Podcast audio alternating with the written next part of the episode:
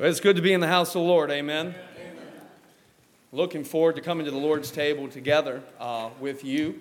And uh, before we get there, we're going to spend some time in God's Word. We're going to look into God's Word and see what God has to say for us as we consider uh, the Lord's table. Uh, the, the church matters. Amen. The church matters. The Bible calls the church the bride of Christ. The Bible calls the church his body, his building. We are salt and light. We are his ambassadors. And since the church matters, it matters how we gather together as a church. You know, Paul has already dealt with, as we have looked at this, uh, this section of order in the church, Paul has already dealt with gender and headship, and now he's dealing with our gathering. Soon uh, we'll move on and he'll be dealing with our gifts. But we're going to stop today and we're going to look together at here these ordinances and I think it's important for us to remember that the Lord Jesus is the one that gave us these ordinances baptism and the Lord's Supper. This was not man's idea. Uh, this was not a pastor's idea. This was Jesus' idea and what he gave to his body. And you know, the ordinances, they help to provide us order. They constantly ground us in what Christ has done for us in who we are in Jesus, in what Jesus has promised to do in the future. Think about baptism. Baptism by immersion is one of the ordinances of the church. We are buried in the likeness of his death, and we are raised to walk in newness of life. The Lord's Supper is what? It is remembering the body that was broken and the blood that was shed until he comes. And so, as we consider these ordinances, church it's important that they are observed and observed correctly. And so, tonight, this morning, let's look at some of these instructions given to us by the Lord. Let's start in verse 23. Paul said this For I have received of the Lord that which also I delivered unto you. Of the Lord Jesus, the same night in which he was betrayed, took bread. And when he had given thanks, he brake it and said, Take, eat. This is my body, which is broken for you. This do in remembrance of me. After the same manner also, he took the cup when he had supped, saying, This cup is the New Testament in my blood. This do ye as oft as ye drink it in remembrance of me. For as oft as ye eat this bread and drink this cup, ye do show the Lord's death till he come. As we come to the Lord's table this morning, I think the first thing that we're instructed to remember is that we need to stop this morning and take a grateful look back. Take a grateful look back at what Jesus did for us. Now, let me teach for a minute this morning. The Lord's Supper is a picture of what Jesus did for us, it is symbolic. I want to be clear this morning that the bread and the juice does not turn into the literal body and blood of Jesus. That is false teaching. That is heresy. Let me go a step further. Not only does it not literally turn into the body and blood of Jesus, it does not spiritually contain the body and blood of Jesus. It is a picture. It is a symbol. It is a metaphor of a memorial that was left to us. By the way, Jesus used symbols and metaphors all the time. Jesus said, I am the door. But I don't see too many preachers wondering if, boy, that door is in the church. I wonder if that door could literally be Jesus. You'd say I was nuts, right? I mean, if we said it, we could probably sell it on eBay, but. Uh, but none of us would seriously think that that door was Jesus just because it was in the church. Jesus is the Lamb of God slain, slain before the foundation of the world. But nobody is claiming that Jesus is a literal animal. No, God gave him a body. He was incarnated into this world for us. He's not a literal physical door, he's not a literal physical lamb, and this isn't literally his body or literally his blood. It's a metaphor. Now, understand this John 6 is one of those passages that people get all twisted. But John 6 is simply an extended metaphor or, or, symbol where Jesus compares himself to the manna that came down from heaven in the Old Testament. John 6, look beginning in verse 47. Jesus said, Verily, verily, I say unto you, he that believeth on me hath everlasting life. He said, I am that bread of life. Your fathers did eat manna in the wilderness and are dead. This is the bread that cometh down from heaven, that a man may eat thereof and not die.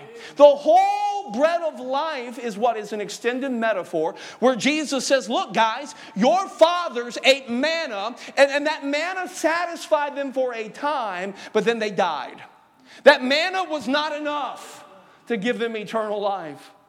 He said, I am that bread from heaven. I am that true bread that not only satisfies in this life, but gives eternal life to come.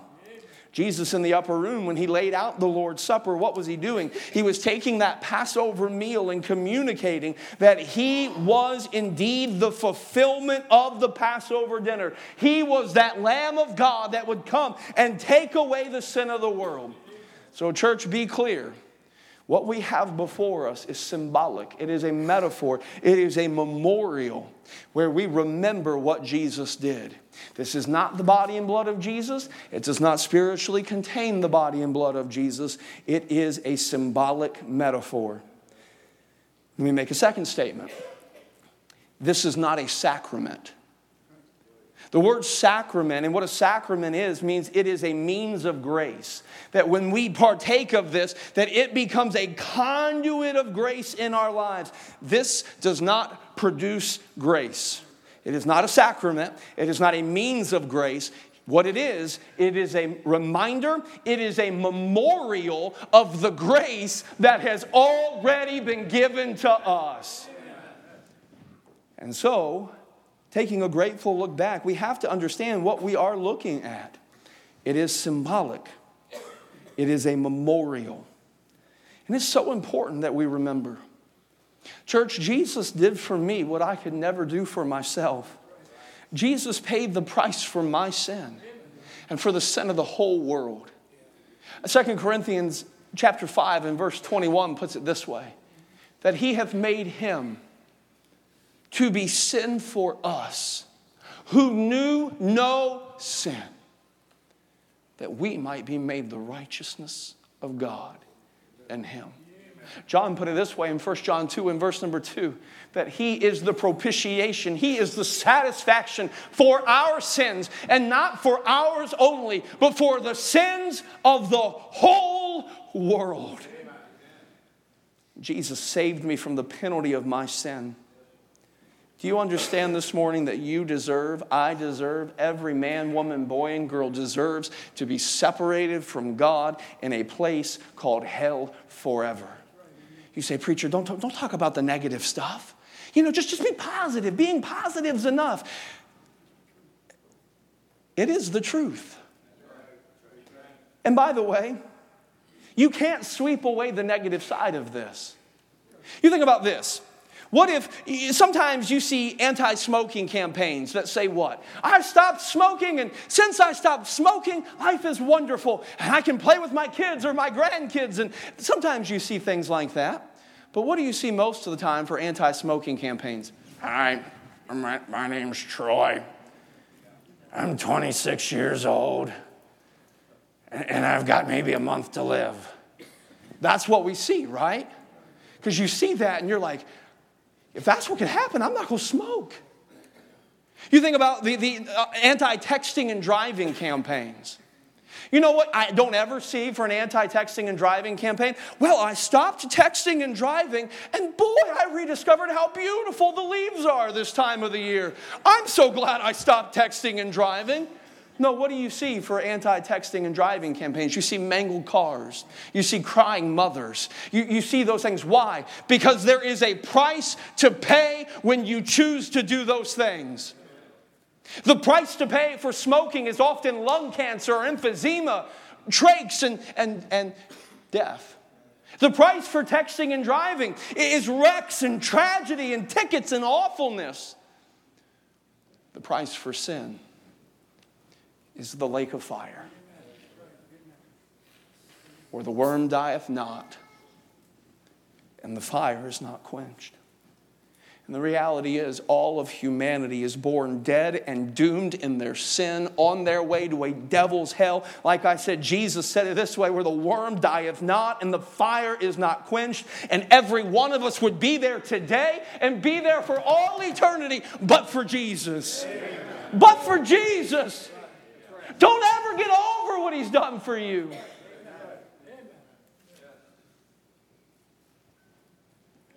Before I move on from this, I wonder here if there's somebody this morning who's never put their faith and trust in Jesus. I'm going to tell you, this thing must be personal if it's going to be profitable. I love what Jesus said Take, eat. This is my body, which is broken for you. Jesus died for you. He died to pay the penalty for your sins, that you could have the opportunity to receive the gift of eternal life and be made the righteousness of God in Him. I ask you this morning have you put your faith in the Son of God? Have you put your faith in His death, His burial, and His resurrection for you? It's not about good works. Good works are good, but they're not going to get you into heaven. It's not about church. Coming to church is wonderful. I wish everybody came to church, but coming to church isn't going to get you to heaven. It's not about your good intentions. Good intentions are fine, I guess, but they're not going to get you to heaven. Only Jesus can get you to heaven. He said, I am the way, the truth, and the life. No man cometh unto the Father but by me. Have you put your faith in Jesus? Do you know for sure that if you died today that you would go to heaven? Do you know that you've been born again into the family of God? Do you know that the Spirit of God lives within you? If not, get it settled today. Even this moment, you could choose to put your faith in Christ. In a little while, we're going to have a time of invitation. I want to encourage you. If you have questions about what that is, what that means, or you want to accept Christ, get up, come down, and see me. Let's get it settled today. Amen. For those of us who know the Lord, as we come to his table this morning, we must take a grateful look back at all that Jesus has done for us. So we take, number one, a grateful look back. But then, number two, you and I are called to take a genuine look within. Paul continued in verse 27. He said, Wherefore, whosoever shall eat this bread and drink this cup of the Lord unworthily shall be guilty of the body and blood of the Lord. But let a man examine himself. And so let him eat of that bread and drink of that cup. For he that, that eateth and drinketh unworthily eateth and drinketh damnation, destruction to himself, not discerning the Lord's body. For this cause many are weak and sickly among you, and many sleep. For if we would judge ourselves, we should not be judged. But when we are judged, we are chastened of the Lord, that we should not be condemned with the world. So as we come to the Lord's table this morning, we're taking a grateful look back, amen. And we're taking a genuine look within. You know, the admonition here is clear that you and I are to come to the Lord's table in a proper manner. Last week we talked about table manners, table etiquette. We are called to judge ourselves. That means to evaluate or discern ourselves with the help of the Holy Spirit of God. I love how David put it in Psalm 139, verses 23 and 24. He said this He said, Search me, O God, and know my heart. Try me and know my thoughts. And see if there be any wicked way in me, and lead me in the way everlasting. We are called to examine ourselves. Now, let me help you this morning. This is not morbid introspection.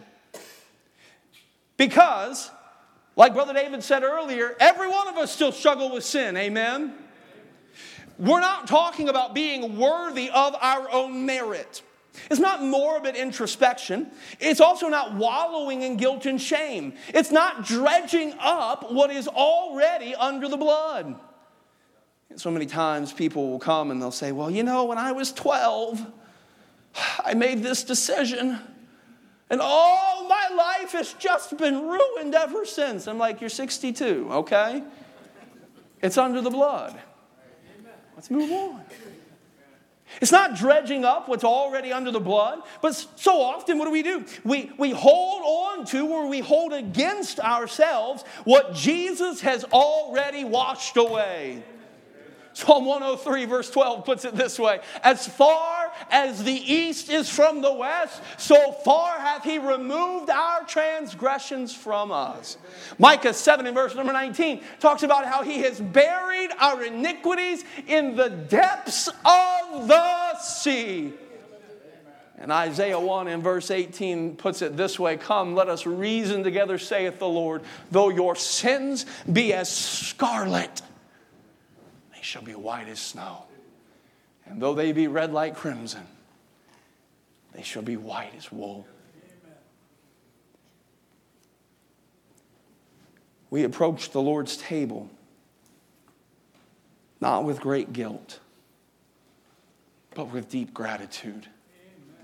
Because we realize that when we bring these sins to Christ, He washes them away. And so when we examine ourselves, it's not morbid introspection. It's not wallowing in guilt and shame. It's not dredging up what is already under the blood. We got to stop living in the guilt of the past and be grateful Jesus has put it under the blood. But we are examining ourselves to make sure that we aren't holding on to sins in the present. That we're not taking the Lord's Supper in a light or unworthy manner. Let me make this statement Christians ought not stay in sin's grip. Christians ought not live in the grip of sin. In Romans chapter 6, verses 12 and 13, Paul says, Let not sin therefore reign in your mortal body, that ye should obey it in the lusts thereof. Verse 13, neither yield ye your members as instruments of unrighteousness unto God, uh, unto sin, but yield yourselves unto God as those that are alive from the dead, and your members as instruments of righteousness to God. Christians should not live in the grip of sin today. And so, what do we do before we come to the Lord's table? We need to examine ourselves to make sure that our heart is spiritually right and that our hands are spiritually clean. In Psalm 24, beginning in verse number 3, David puts it this way Who shall ascend into the hill of the Lord, or who shall stand in his holy place? He that hath, what is it, church? Clean hands and a pure heart. Who has not lifted up his soul unto vanity or sworn deceitfully and so we examine ourselves. You know, last, last Sunday night we talked about poisonous presumptions. It's dangerous, church, to just presume that things are always okay. Because here's the thing about sin sin has a sneaky way of making incursions into our heart and life. Sin has a sneaky way of developing holds that we don't even realize until they become strongholds until they become sins that easily beset us. And so when we presume that we're just okay, chances are we may not be. Because we never give thought to sin's incursion into our hearts and lives. When's the last time you took a look at your heart and asked the Lord to search you and see if maybe pride has taken hold where it should not? Maybe lust has taken hold where it should not. Maybe covetousness has taken hold where it should not. Maybe unforgiveness has taken hold when it should not. Can I ask you this morning, when is the last time that you truly examined your heart? And when is the last time that we genuinely, humbly confessed our sin to the Lord? The thing about sin is, sin is never to be taken lightly. But the beautiful thing is that sin can always be taken care of immediately. I love what the Apostle John said in 1 John 1 9 that if we confess our sin, you know it, say it with me. He is faithful and just to forgive us our sins and to cleanse us from all unrighteousness. And so we examine ourselves. Why? Because we don't want to approach or partake of this memorial in a light or frivolous way. Some things are just too significant to be treated lightly. So I wear on the fourth finger of my left hand a memorial of vows that I took more than 10 years, less than 20 years ago. so when I was first married, I obviously wasn't used to wearing a ring. So I would play with it all the time. I would play with it all the time. I would take it, I would roll it on my fingers, I'd play with it, I'd see if you could see reflection, you know, just kind of one of those nervous habit type things that you do. Every so often, though, I would drop it. And whenever I dropped it, I got the look. I remember one occasion, I don't know if we were in church or what we were doing, but I remember one time, like wherever it was, had a concrete floor, and I dropped it, and you heard ding, ding, ding, and then it landed on edge and rolled away. I don't remember where we were or what we were doing. I just remember the atmosphere changed uh, after that happened. And I learned what? You leave it on your finger, right? Because some things are just too important to treat lightly or to play with. Paul here reminds us the memorial that God has given us there are some very real consequences for not understanding the seriousness of the Lord's Supper. There are some very real consequences when we lightly or loosely esteem that which deserves deep and weighty reverence. Paul refers in verse number 30, he says, For this cause, because people were not discerning the weighty significance of what this was. For this cause, many are weak and sickly among you, and many sleep. That doesn't mean that they forgot to set their clocks back and overslept. That means they died and they were asleep in the Lord. And so, church, as we come to the Lord's table this morning, we're instructed first to take a grateful look back at all that Christ has done. We're instructed, secondly, that we must make sure, take a genuine look within to make sure that we are approaching the Lord's table with clean hands and a clean heart. One more thing, verses 33 and 34. He said, Wherefore, my beloved brethren, when you come together to eat, tarry, wait one for another. And if any man hunger, let him eat at home, that ye come not together unto condemnation, and the rest I will set in order when I come. So Paul says what? As we come to the Lord's table, number one, church, we need to have what? We need to have a grateful look back. Number two, we need to have what? A genuine look within. Finally, this morning, as we come to the Lord's table, we're instructed to have a gracious look around. Having looked back at what Jesus did, having looked within to make sure that we are approaching the Lord's table in a way that is befitting of what He has left us, we're finally commanded to have a look around and consider our brethren in Christ. So, as we come together to, as the Lord's body, to remember how the Lord's body was broken for us. May we never forget that Jesus paid a high price for his church. In Acts 20 and verse 28, we see this. Paul says to the elders at Ephesus, Take heed therefore unto yourselves and to all the flock of God, which the Holy Ghost hath made you overseers, to feed the church of God, which he purchased with his own blood. You see, the price that Jesus paid for the church was his blood. And we better treat this body accordingly. You think about Christmas time is coming up, and if somebody were to get a nice gift and, and to treat it lightly or, or abuse it, you, you would have a problem with that, wouldn't you? Consider with me, maybe, maybe this year you're going to get your kids a cell phone. Ooh, cell phone, right? You would never do that. I would never do that, but I needed an illustration, so work with me, right? You get your kid a cell phone. And you really went in on the cell phone, man. It's, it's the iPhone 15 with titanium. It's amazing. Runs on the fastest 5G network available. Mm. Now, After all the hugs and kisses on Christmas morning, kid you ain't getting a cell phone. All right? It ain't happening. It ain't happening. It ain't happening. It ain't happening.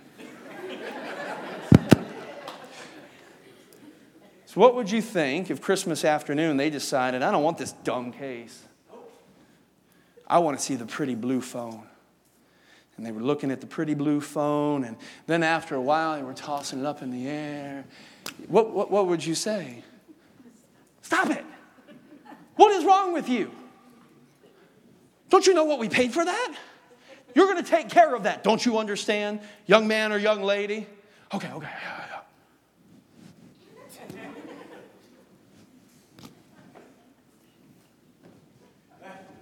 You ain't getting the phone.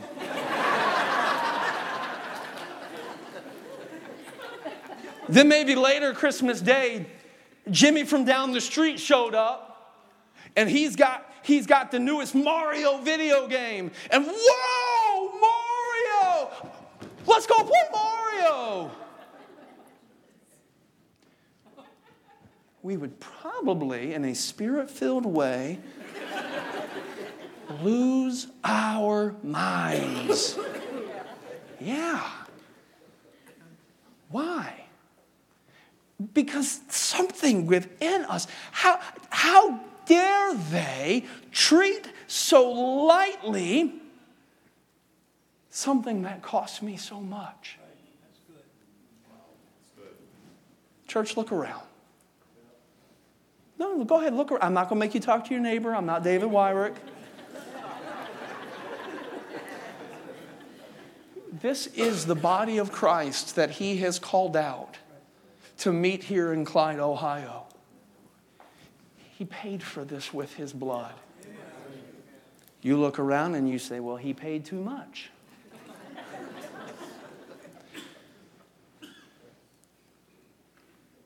but he paid the debt that we owe. When we consider all that he did for us, let me ask you look around, church. How can we neglect this body? You see what Jesus paid. How can we neglect this assembly? Paul said in Hebrews 10, not forsaking the assembling of yourselves together as the manner of some is, but exhorting one another, and so much the more as you see the day approaching. Well, guess what, church? I see the day approaching. It's closer today than it was yesterday. And what does that mean? That means we need this body more today than we did yesterday. How can we consider all that he did and neglect this body? How can we consider the price that he paid and tear down one another and bite and devour one another and criticize and gossip? How can we do those things? How can we live selfishly in that which he has purchased so selflessly? We're called to take a grateful look back. We're called to take a genuine look within, but we're also called to take a gracious look around because the Bible is clear. We're called to love one another and prefer one another and serve one another and forgive one another. You say, Preacher, how is that possible? Because He has loved us and He has preferred us and He has served us and He has forgiven us. How can we look at His self sacrifice and continue living in a self serving way? How can I hold something against another when he has forgiven all that was against me? His sacrifice for us sets the tone in how we treat one another. Look around. This is what the body and blood of Christ has bought and brought together. And so, as we come together this morning, to remember his body that was broken. We must take a gracious look around and appreciate the body that he has brought together. Church, when we come to the Lord's table to receive the Lord's Supper, we do show the Lord's death till he come. This is humanity's only hope. Humanity's hope is not in the White House. It's not in next year's election. It's not in the United Nations. It's not in the European Union. It's not in Vladimir Zelensky or whatever his name is. It's not in Putin. It's not in China. It's not. The only hope humanity has is Jesus Christ. And so this morning, with that in mind, we're going to practice what we preach. Before we come to the Lord's table, we're going to stop have a time of invitation. Why? So that we can take a grateful look back. And maybe it'd be good for us just to stop this morning and say, Jesus, thank you. Jesus, thank you. We're going to stop this morning and have a time of invitation, not only so we can take a grateful look back, but also so we can take a genuine look within. I'm going to tell you if there's sin in your life this morning, confess it and forsake it and you will um, find forgiveness and mercy. And then this morning, we can come together in one accord with a grateful heart and with clean hands. So I invite you, if you would, let's stand together this morning, heads bowed and eyes closed. And I invite every one of us to take some time this morning and meet with our great Savior, our wonderful King.